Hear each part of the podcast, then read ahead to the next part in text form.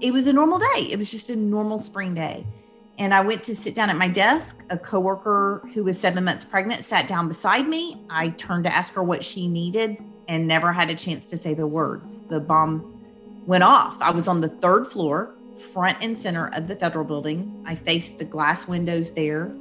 And I remember just hearing this incredible roaring in my head and feeling this rushing sensation like I was falling. And I was falling, I was falling three floors. Life is a journey, and most of it is spent in the in between, in the middle places. But every once in a while, you find yourself on the other side of something. These are the stories we are telling here. We believe that stories change the world, and we hope that when you hear stories of lives changed, obstacles overcome, lives broken, lives mended, and hope found, you'll actually see yourself in their stories.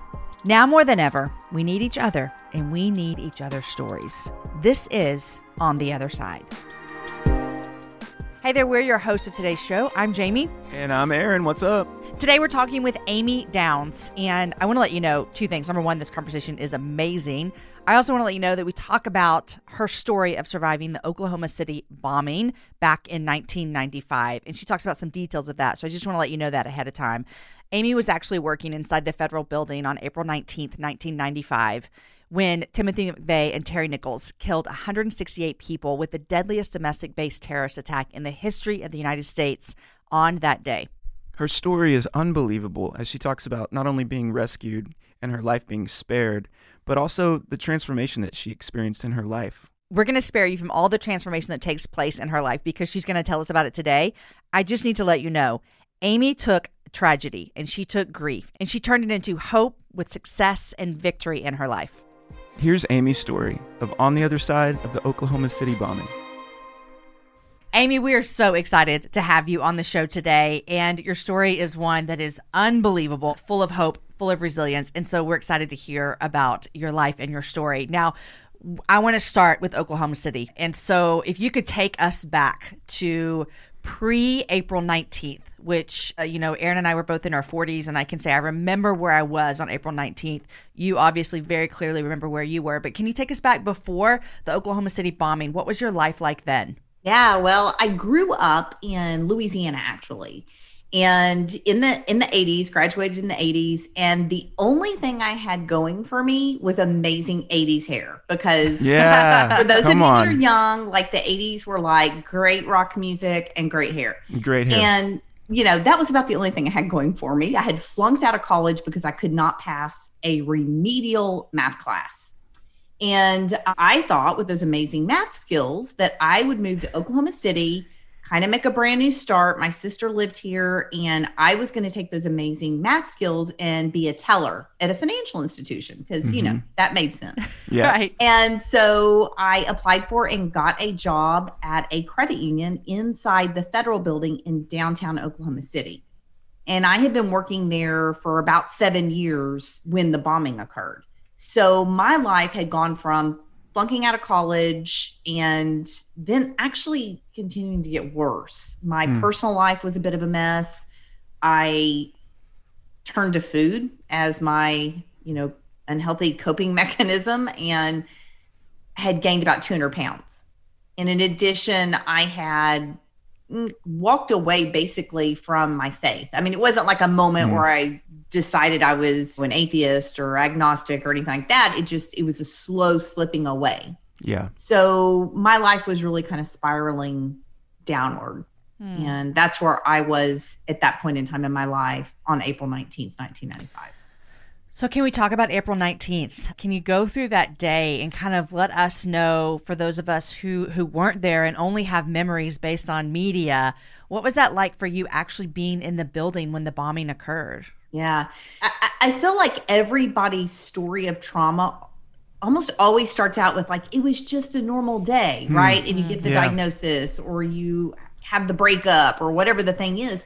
And it was a normal day. It was just a normal spring day. And I went to sit down at my desk. A coworker who was seven months pregnant sat down beside me. I turned to ask her what she needed and never had a chance to say the words. The bomb mm. went off. I was on the third floor front and center of the federal building. I faced the glass windows there. And I remember just hearing this incredible roaring in my head and feeling this rushing sensation like I was falling. And I was Mm. falling. I was falling three floors. I found out later I was still in my chair, upside down, buried under about 10 feet of rubble. Wow. I could not move. I couldn't see anything. Like I strained to open my eyes to see, and everything was just pitch black and couldn't move. And it was hot and dark. And Did you I lose had been- consciousness? no, not that I'm aware of, because I remember hearing the sound of it. I remember feeling falling. I remember hearing this woman screaming, Jesus, help me, right in my ear. And then me realizing that was me. That was me screaming. oh wow. Oh wow. And then I remember it getting quiet and me continuing to to yell, like, help me, please help me. And nothing, hearing nothing, but like maybe somebody moaning off in the distance. Mhm. And I remember calling out to that girl who was sitting next to me, wondering if she was around and not hearing anything. And then hearing a siren going off. So I mean, there's I, I remember a lot of what occurred. So I don't think I did lose consciousness. Mhm. If I did, it would have been very briefly. Yeah. And then I remember hearing men's voices. And the timeline was it was about 45 minutes before they came in looking for survivors. And Okay. the Wow. men were saying, let's split up, let's look for the daycare babies. Mm. And I was confused by that because I worked on the third floor. We had a daycare in the building on the second floor. And Hmm. I didn't realize we were all at the bottom of what once was the federal building, this nine story building. So I started screaming, you know, and this guy says, I hear you. I hear you, child. How old are you? And I remember like kind of pausing because I was like, do I yell too? Like, you know, I really Right, did have this feeling that if I tell him I'm 28, he's not going to come get me because they're looking for babies, you know? Mm. Mhm. And I said, I'm sorry, I'm I'm 28. And he said, That's okay. And he starts yelling, We have a live one, we have a live one. I need help, I need backup. And he said, We can't see you. Keep talking to us. You have to keep talking to us. We've got to follow the sound of your voice. So I asked what happened, and they told me it had been a bomb. Now, here's the deal. You know, unfortunately, we now know what a car bomb is. You know, we Right. know what that is. But at that point in time in my life in the United No. States, like I did not know what that was. That wasn't a thing. That was something, if you did hear about it, it was over in some In Europe. Mhm. country at war Yeah. with somebody. Yeah. Like Mhm. it didn't happen in Oklahoma, you know? Right. And so it took me a little bit to piece together that this bomb that had happened was actually only our building because I was thinking it was the city. Like I was Oh, confused. wow. I couldn't Mm. figure it out. So by the time they get to me and they uncover my right hand, it was sticking out of the side of this rubble pile. I'm in my chair still, upside down, buried under 10 feet of rubble. And my hand, though, was sticking out of the side of this rubble pile. So they grab my hand, and I'm thinking they're getting ready to one, two, three, you know, pull me up and out. And about this time, I hear men yelling in the background, There's another bomb. There's another bomb. We need everybody out now. Let's go. Whoa. Let's go. There's another bomb. So at this point, I realize, you know, that it was a bomb. There's another one, and I can't go anywhere. Mm. So I just start telling my rescuers, tell my family I love them, repeating my name. And they left and it was it was what a lot of people, you know, describe as life flashing before your eyes, where you are suddenly just faced with the reality for me. I was faced with the reality that I'm getting ready to die Mm. and I never really lived. And I Mm. had wasted and just squandered my life, you know, just floating complacently from one day to the next. And before I realized it, I was 28 years old and had nothing really to show for my life. Mm. And I was filled with just regret. I can't even describe the heavy regret I felt. And I remember laying there trying to remember a scripture because I had grown up in church and you know we used to have to memorize scripture for like candy in children's church Right. which first of all I hope they've stopped that I'm, I know that. that's, That's- not it's good crazy. like you know maybe Yeah. that had something to do with the weight I don't know no I'm just kidding but I was trying to remember the scripture though I walked through the valley of the shadow of death but that was the only part of the scripture I could remember Mm. and I remember laying there thinking, the irony of that, right? Like, that's just great. Like, I don't know what comes next with the scripture, and I don't know what comes next, like, literally. And I'm in the Yeah. valley of the shadow of death.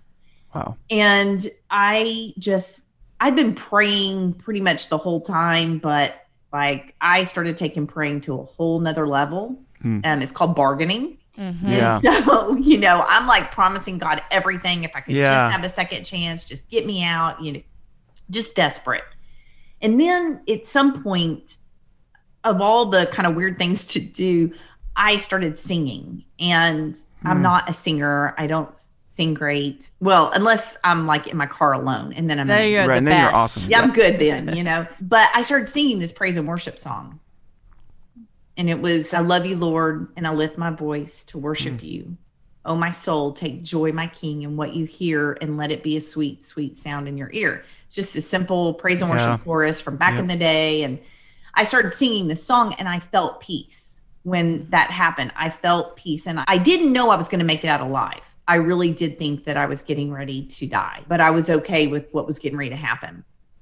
And of course, there wasn't a second bomb, and that's why I'm here today. And so they came back, and it wasn't as easy as one, two, three, pull me out. They had to work um, a total of six and a half hours to get me out. Wow. And Amy, can during I this- interrupt you real quick? Yeah. What was the time from when they left you, from when you're having the moment, you're singing, and you think there's a second bomb? How long was that until you found out I'm actually not going to die like I thought I was? Right. I had been told that was about 45 minutes as well. So I was, I was Okay. alone for Okay. 45 minutes in the beginning before they found me, and then another 45 minutes during this bomb scare.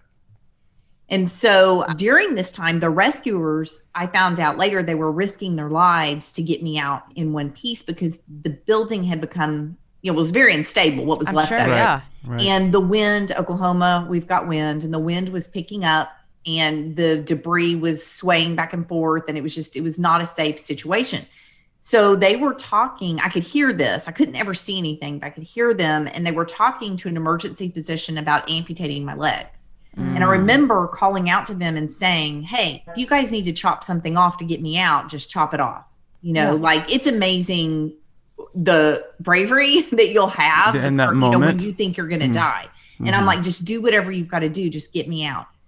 But they kept saying, give us 20 more minutes, give us 20 more minutes. And at the end, I remember they said, we're going to count to three. This is probably going to hurt. And of course, I'm like, I don't care. Do Yeah. whatever. Yeah. And they counted to three and they pulled, and I came out from under the rubble. I remember looking around and just thinking, this is not real. Mm. This, I'm in a movie. Like mm-hmm. Yeah. the only thing that I could even try to describe to anybody is it looked like a war zone out of a movie because I didn't have a reference point to even describe this destruction. Yeah. They put me on the gurney. They took me out the back of the federal building. And what once had been this beautiful spring morning was now cold and dark. It was starting to rain. But I remember taking that first breath of fresh air and filling my lungs and promising God I would never live my life the same. Hmm. I didn't know the extent of my own injuries. I didn't know about my friends. There were 33 of us that worked at that credit union, and we were a pretty close group, mostly women. And they took me to an ambulance. And I remember the nurse asked me, When's the last time you had a tetanus shot? And all that bravery, don't know where that went. That's when I fell apart. I lost it, lost it on that poor guy. Like I started bawling, crying. I he was he didn't know what to do with. He was like, "I'm getting my supervisor," 'Cause I'm like, "I don't want a shot." Here, like what two hours before, I'm like, "Chop my Cut leg off if off. you need to," Yeah. and now I'm like, "I don't want a shot." So they took me to the hospital. I got the shot, and I would find out over the next eight days in the hospital that 18 of my 33 coworkers were killed. Oh my The goodness. the girl who was seven months pregnant sitting next to me, she was killed. My best work buddy, she had two year old, three year old baby girls at home. She was killed. I mean, just it was the grief was overwhelming, just overwhelming. Mm. And so, you know, I look back and of course, over 26 years, I've changed my life a lot. But it's not like cue the Rocky music. I went running out of the hospital, Yeah. like ready Right. to take on the world. It it was dark for Yeah. for a couple of years. It was very dark. You know, when I think about you being in the hospital, and I've heard this from other people who have experienced great trauma like that, but that they survived, is that there was a lot of guilt of why me. Did you walk through that in those early days? And how did that play out even in the past 26 years? Oh, the survivor guilt is just terrible. It started in the hospital because, you know, they were trying to identify bodies, and sometimes it was through clothing, pieces of clothing, what they were wearing. And while I was in the hospital, family members of my coworkers started calling asking if I remembered what they were wearing that day. Mm. Oh, wow. And I had spent the first hour of my day running around chatting with all my friends. Talked to all of them because I was getting ready to close on my first house. I was excited. I was showing them pictures of my house. Could not tell you what anybody had on Mm. except for my best friend because she wore a bright yellow suit because she was trying to wear a power suit. That's what they called it back in the day, a power Yeah. suit. Uh-huh. And she picked out a yellow suit and she was like, I think I look like a big old yellow sunflower. This did not work. And she was really funny. And so that's the only person I remembered because she had commented about her yellow suit. And I felt so guilty that I had talked to everybody and I I couldn't remember what they had on. Wow. Wow. And so then later, of course, you know, I remember when they found they had definitely identified my my best friend Sonia's body, just sobbing because she had two year old and three year old baby girls at home. Like, who was I to live hmm. when these little girls lost their mama? You know, I mean, hmm. God. Mm. And hmm. so, yeah, it's a bit of a gut punch sometimes. The girl next to me, who was seven months pregnant, I struggled with her the most because when she sat down to talk to me, I don't know. I guess I was in a mood because I'd been goofing off all morning. So now I'm going to sit down and start working. And now you mm-hmm. want to come talk to me, and I've got mm-hmm. things to do, you know? So I was kind of signing on my computer and doing everything but asking her what she needed. And I've thought through that so many times. Like, if I would have asked her what she needed when she first walked in, you know, if she just needed something really quick, she probably would have gone on down the hall to the restrooms. She probably would have mm-hmm. been okay. Like, oh, I just, you know, you're not supposed to do that. And they tell you that. Yeah, whatever. Like, you do it. You can't help it.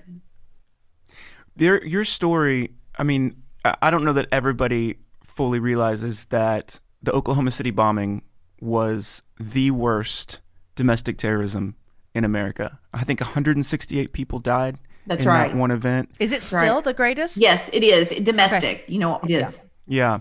And so, you know, you're talking about grief, and you mentioned in your book, you compare grief to like fertilizer in your garden. You love gardening. Can you talk a little bit about how grief ended up turning into hope? Because you're so full of hope. You write about that in your book, you speak about it.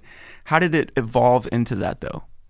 Well, you know, the the grief process, I, I described it as like an ocean, like a tide. Like you're standing on the beach, and sometimes the wave comes in and it just sort of barely touches your feet, you know, and then other times it comes in so strong it about knocks you over. And that's how it was for me. It was it was sometimes it so it meant sometimes you take a step forward and then you took two steps back and then forward and then sideways. Like it wasn't linear. And I, that moment though of t- uh, of promising God I'm not going to live my life the same. That moment mm. where I realized I have a second chance. Yeah. I have a second chance. Although I couldn't get traction for a little bit on that, it didn't leave me. It was something was planted inside me that I'm on borrowed time.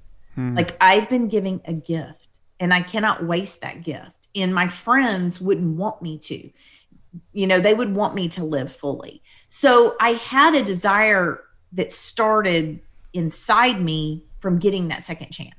Yeah. and it just didn't ever leave. And i kept trying to figure out what do i need to do? How do i need to live my life with intention? How can i live it on purpose? What can i do different? And it was the smallest steps over time that just added up in a big way. Like the first steps all i could do was make spiritual changes. Mm. You know i literally couldn't i couldn't do anything but i could pray. Yeah. you know i could pray. And so those were very small. And then it was you know realizing how important my family was and my relationships with my friends and my family. So you know it was things like that. And then i remember it was really important to me that the credit union the financial institution i worked at that it didn't disappear right? Yeah. and it could have. It was a small financial institution. We could have easily merged with another financial institution but those of us, there were five of us that remained, we felt like if that happened, it meant that the memories of those we loved would disappear. And it was kind of this weird, like, the credit union has to live because Yeah. their memory has to live. I mean, it sounds silly, but it was so real to us. So I devoted a lot of time those first few years to actually work to getting it back up and running, which in a way is a um not a distraction, but you know, sometimes you do need to you just you can't focus 100% all day long on grief, right? So mm. Right, it gave me something else to focus on. Right. And in the process of learning how to make major changes in an organization, in a, I started learning this technique that would help me in my personal life. The CEO we hired to come in afterwards, she asked me one day, if you had a magic wand, what would you do? And I just kind of looked at her. I'm like, is this a trick question? Like, this is the boss. Like, how do you answer that one? And she's Yeah. like, no, no, no. You have a magic wand. There's no wrong answer. Like, you've got the magic wand. It's whatever you want to say. Hmm. And that sounds silly, but just saying that gave me the freedom to just suddenly, what do I want? And I started talking about what I wanted at work. And she said, okay, given your current situation and your current limitation, what are the smallest steps you can take to get there? Write those down. That's your action step. Hmm. Well, I was thinking about how am I so great at work? You know, in my mind, I'm a superstar at work, but my Yeah. personal life is awful. Hmm. Like, how come I can't translate that? And I took out a note card out of my desk one day and I thought, you know what? Maybe I can. And I wrote on this note card, I want to go back to college. I want to get my degree. Mm. And on the other side, I wrote the very first step, which was look up the phone number to LSU Hmm. because I knew I was going to have to get that 0.50 grade point average Right. if I was going to try to figure out where to go from there. And so Yeah. it's literally the smallest steps, like the smallest steps. Hmm. And then, you know, a couple of years later, I'm graduating with my degree. And my confidence just went through the roof because I'm like, I did it. Like I couldn't pass a remedial math class and I just graduated top of my class, you know? Mm. And so I kept going. I got my master's. And then it just started bleeding over into every area of my life because then it was just like, well, wait a minute. I don't have to believe these lies in my head. Like, Hmm, I don't can do this. Yes, and it, and it and it all goes back to given your current situation, given your current limitations. So it's not like it's not like these ridiculous dreams and oh I'm gonna and you've got no pathway, right? Because that doesn't Right. lead to hope. So how I got to hope was hope is the idea that your future can be better and brighter than your past, and that you have a role to play in in doing so and getting there. Love Well, that. in order to do that, you have to take responsibility for your life.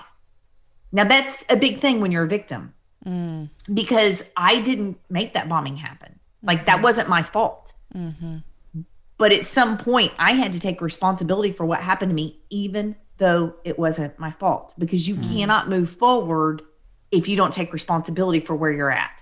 Mm. So, and that is saying, okay, given my situation, given my limitations, I accept those.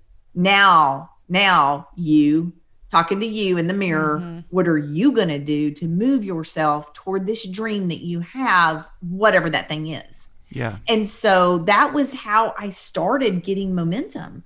And it brought hope because as soon as I saw, okay, I can look up the phone number for LSU.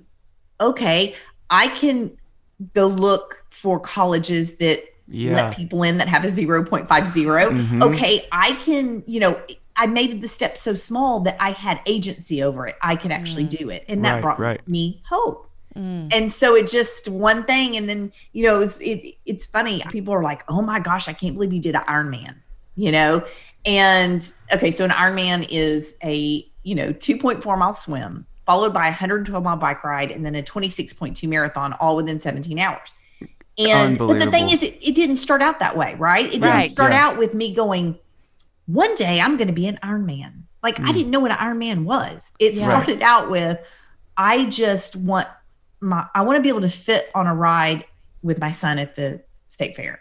I Mhm. want to, you know, be able to keep up with him. I want to be Mhm. able to ride a bicycle. Like it started so small. And but even that was big at the time. Yeah. You know, Yeah. because I've got to find Yeah. a bike that'll hold me. I've got to, you know, figure out how to lose weight. Like it was big. And then you keep leveling it up because you keep asking yourself that question. And if you keep asking yourself your magic wand question or mm-hmm. whatever the equivalent is, you know, that Yeah. we do, then you will keep leveling up. And before you know it, it's gone from riding a bike for 15 minutes in my neighborhood to I'm going to ride my bike around the lake. Then it's to the next town. Then it's Mhm. across the state. And then it, it just keeps building. Yeah. And, and in that process, you lost 200 pounds Mhm. and did an Ironman competition. What was it like when when you you know crossed that finish line? Like after having some of those goals like crossed off the list, what what is that feeling like? Okay, so I'm probably going to get emotional here because this just gets me every time. I can't ever tell the story without. but so an Ironman is very difficult, obviously. Mhm. And on mile 17 of the run, so this is getting getting toward the end. I was looking at my watch, my Garmin sports watch, and and trying to calculate my time I had left. And I was struggling. I was walking. I was really struggling, and I thought I didn't have enough time left. Hmm. And so I prayed, and I remember my prayer was it went something like, "God, I don't care anymore. Like this is stupid. I know I can do it. I just can't do it in the time." And like, I can't do this. So, if for some reason I'm supposed to cross this finish line to help somebody, you're going to have to help get me there because I'm done. I don't care about this stupid Yeah. thing anymore. I think I've said the word stupid like, you know, 50 times. And my coach comes out of the darkness, out of nowhere, and she comes to encourage me. You're doing really great. And I'm like, no, I'm not. I don't have enough time. And she's like, no, it was a self seated swim start. It wasn't a mass start where everybody started at the same time. Right. I actually Ah. had 15 more minutes than I thought I had. And that's a huge lesson right there because as soon as your brain thinks you can do something or you Hmm. can't do something, Yeah, that's going to happen. changes. Yep. So I'm like, oh my gosh, I can make it. So I start picking up the pace. I'm going to do this thing. And I get close to the finish line and I can see the lights. It's like a little city. Like you can see the lights. I can hear the roar of the crowd. I hear Mike Reilly, the voice of Iron Man, say, I hear it. I hear Amy's getting close to the finish line. Let's Come let her on. hear her. Let's make some noise. She's going to make it. And I hear this roar go up. And I enter the chute and I look up and I see myself on this big giant jumbotron and I see all these hands. I can't even the lights are so bright. I just see the hands sticking out through the darkness like to high five me as I'm coming through. Wow. And I see my husband at the end at the finish line. I see my coach standing there with a medal. And I see Mike Reilly, who is the voice of Iron Man, who is saying, Amy Downs, you are an Iron Man. And they put that medal on me. And all I can think about is being a Christian and being taught that, you know, this we're to we're to, you know, treat this as a race, you know, run Mm, it like yeah. it's a race and thinking about heaven and you know what that event is going to be like and that we're given this crown but we're going to turn around and give it back you know and here i'm given this medal you know and i'm thinking if this is what our human minds can dream up for Mm. this amazing finish line like what is Yeah. it going to be like one day the next time i actually am faced with eternity you know Yeah. so Ugh. yes it was extremely emotional and it just taught me that i really can do what i set my mind to as long as i break it down in steps that I actually have control and agency over. Yeah. That is beautiful. It's so I- beautiful. I'm so crying proud over of you. here, Amy. That's amazing. And another interesting part of your story is that the same credit union that you were a part of then, you're now the CEO of. Yeah. I think that's extraordinary. Can you talk about that shift? So let me tell you how extraordinary this is. Okay. So first of all, you know, I already told you I flunked out flunked out of college. When I went for the interview for that teller job, the CEO walked in during the interview process and asked me what my birthday was. And of course, that's illegal now. You can't do that. But I told her my birthday, and she goes, Oh, you're an Aries, which I didn't know what horoscopes were. So I didn't even know what that meant. Right. He turned to the lady interviewing me and she goes, We need another Aries. You need to hire her. No way. So swear my job qualification is my horoscope. Your Thank horoscope. God, because my grade point average would not have the helped me. GPA. But then I was so bad at being a teller. I was so bad at the like math and the counting that the this the guy who ran the snack bar upstairs, he was blind and he came down to get a pack of one dollar bills, and I accidentally gave him a pack of hundred dollar bills. No way. So he's blind. He doesn't know it. So he goes back upstairs, and thankfully, he has an honest worker Yeah. who tells him, "Hey, these are these are hundreds." He comes back down to my teller window, leans over and whispers so that nobody else can hear, Oh my and goodness. tells me, Hey, Amy, you gave me hundreds. Y'all, I called him my first day on my job as CEO. I called him. Did you to- really? I did. I called him and thanked him for my job. because oh my you, could, you should have been fired right then. I would have been fired, right? oh, it is amazing that I got that job. so now CEO of the same bank that you were working at. Um, yes. In that April when the bombing happened. Right. And I mean, I should say, I, I did go back. To, I'm not an incompetent. Right. Uh, no, I- we I did go back were. to school. I got my degree. I got my MBA, and I also went to a CEO institute. So, so I prepared. You know, Yeah. definitely prepared, and and it was one of my big goals that I went for. Yeah. I love it. I want to ask you another question about the bombing. You mentioned earlier that you did have to take responsibility, even though obviously you had nothing to do with the bombing, uh, but you had to take responsibility for what happened to you. What did it look like? And I don't actually remember. My memory is fuzzy on the trial for Timothy McVeigh, who has now he's he's he's died a couple of years ago. Um, he was executed actually a couple of years ago. What did that trial look like for you, and how did you have to deal with him as a person for what like, Yeah. for what he did that made you lose so many close friends and almost your own life? Right. Well, I didn't want any part of that trial. I really tried to just, that's a thing over here. Like, I can't deal with mm-hmm. it. I don't want anything to do with it. But I got subpoenaed to testify in the penalty phase. Mm. So, what that meant was I had to fly to Denver and I had to be ready because they were confident they were going to get a guilty verdict.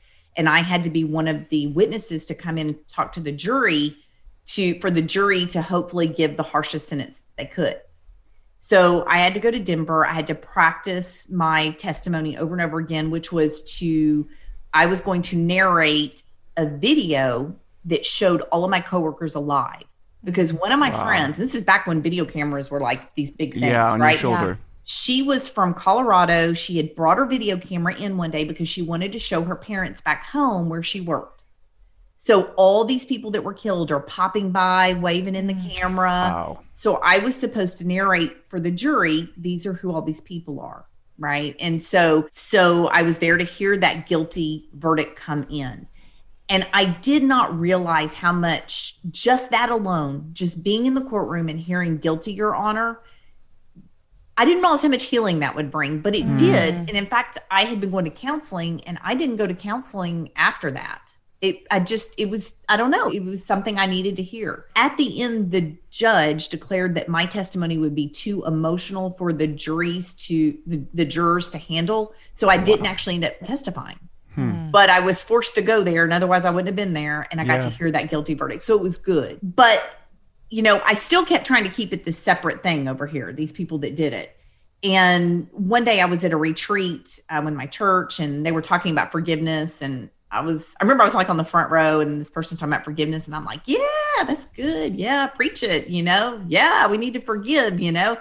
And out of the blue, like the name Timothy McVeigh popped into my head. And I'm just like, oh, oh, oh, no, no, no, no, no, nope. That does not mean that. Like, no. Yeah. And I just sat there kind of stunned, thinking, ooh, ooh, no, I don't have to forgive him. Like, that's not a thing. And so I went and I found um, my pastor's wife and I was like, hey, I just want to make sure I'm clear. I'm pretty sure I've got like this legitimate loophole because one, he's, he's dead. So he had already been executed. I'm like, he's dead. What he did was awful. He's not asking my forgiveness. He's dead. I'm not bitter. I don't ever even think about him. I'm not whatever. So, like, that's not a thing. Like, I don't need to actually like forgive him. And she just kind of stared at me you know, for a minute. And then she said, you know, the only thing I can really say to you is if we look at Jesus as the example in the Bible, I think we have to look to what he did while they were murdering him, killing him. And I'm just like, oh my gosh, Hmm. you're kidding. Like he forgave them. Mm. Oh my gosh, that's not what I wanted to hear. Right. And Second opinion. oh yeah so then so then it wasn't like you know oh you know okay like i forgive you like no it didn't go like that it was okay god if i'm supposed to do this forgiveness thing like you got to help me like get there because i don't know yeah so it was a process a Wow, very long process Yeah.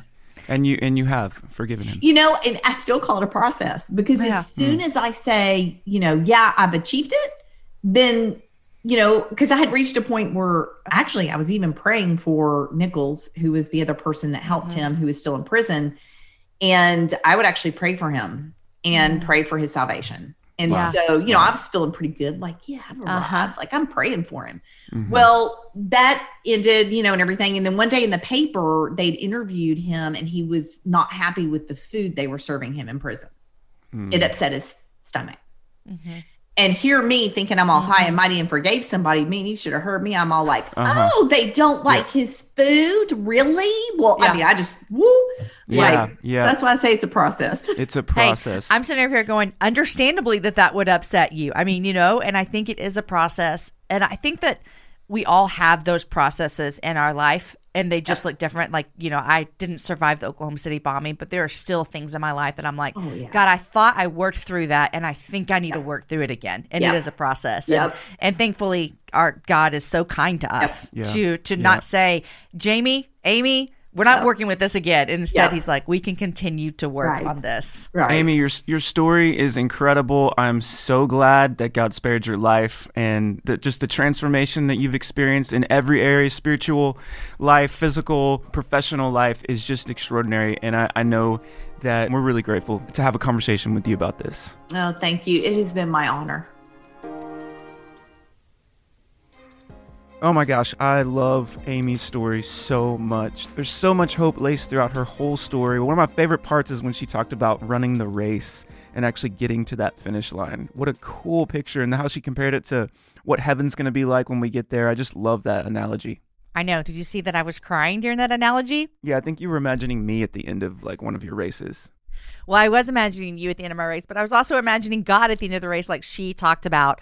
Her story was amazing. And, you know, Aaron, I didn't plan on asking her about the Timothy McVeigh who was behind the bombing. And I just thought, man, I wonder what her life has looked like since then. And I was so grateful that I asked her that. I was kind of wondering that too the whole time. I didn't know if you were going to ask. I didn't know if I was going to ask. But I love that her answer was so honest and candid that forgiveness takes time. Forgiveness is a process.